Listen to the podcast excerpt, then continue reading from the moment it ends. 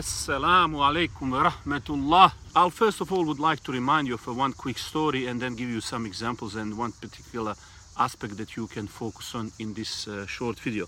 So most of you heard me talk about uh, Abdurrahman ibn Auf and it's it's not surprise that Imam Bukhari starts his uh, book of business transaction with a couple of interesting stories. Amongst them is the story of migration of Abdurrahman ibn Auf, who as a migrant came to Medina. He didn't have anything.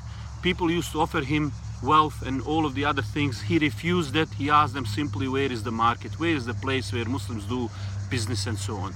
Soon after that, he became incredibly wealthy. He got married. Uh, he became one of the most richest and successful uh, companions.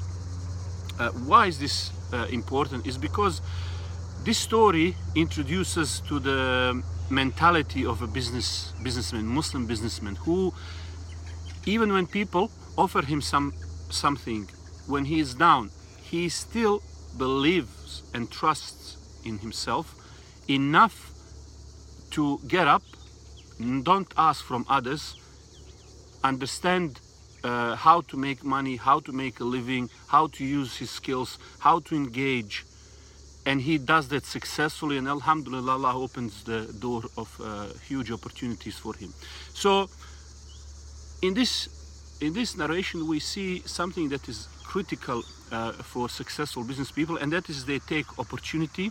They don't wait for people to give them, and they don't feel comfortable people giving them that sort of mentality that they have always to be upper hand, never to sell their dignity, their honor, even when they are in desperate situation, but always work hard and engage in something that is useful and produce benefit and and engage and and, and deal uh, uh, with with others in that fashion.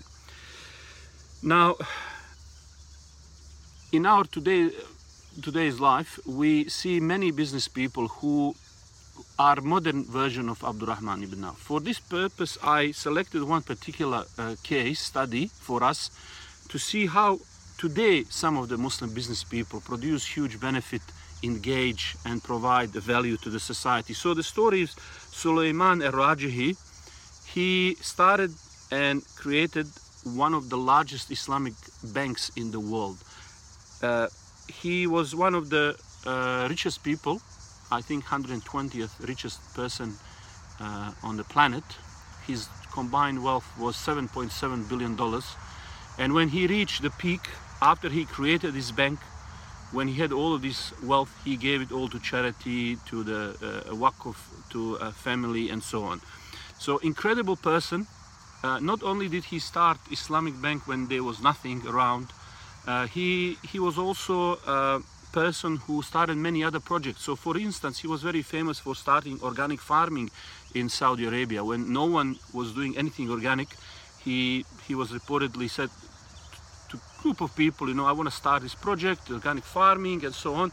And people were laughing, and uh, he didn't want to accept no. He said to them, either you are with me on this project or just get lost. And he succeeded in creating one of the largest uh, poultry farms in the Middle East, uh, organic farming.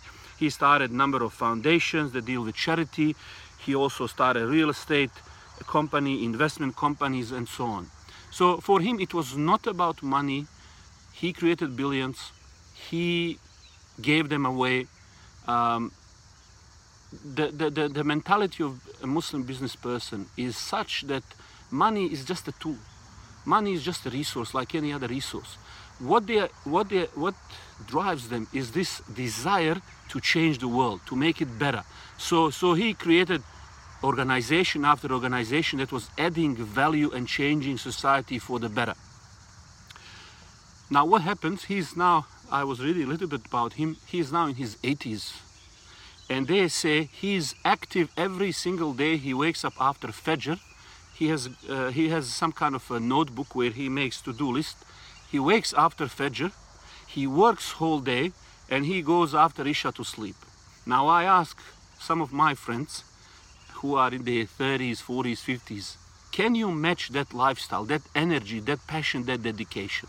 You see that is muslim businessman entrepreneur and real leader. It's not about money. It's not about doing they just want to add incredible amount of value. And the Prophet ﷺ said, the best of us are those who are be benefit uh, the people the most. Okay, so how do we navigate this journey? How do we find our voice, our passion, and, and, and why am I telling you this? Well, as I said before, the most important things, we all have some idea what we want. Somebody want to write a book, somebody want to start this some kind of a business, somebody want to increase their business. There are many things people do. Somebody want to do charitable, dawa work, uh, uh, whatever, professional, invent something, startup. Regardless, everyone has got that idea, you know, uh, how to uh, add value in, in, in the new way, within the organization, outside, start something. But the key issue is to start on that journey, to start with something. You see, you cannot teach leadership and these things just by repeating some quotes. You actually have to step up, you know, and, and, and do something. And actually, in the process of doing something about it, you expose yourself to the risk. You take a step, you challenge yourself, you push beyond the comfort zone. What happens is you mentally uh, expose yourself that will power to do to do something outside of the normal comfort zone. Like for instance when you go to the gym when you push the weights you putting the stress on your muscles. You're breaking down those muscles who in return grow.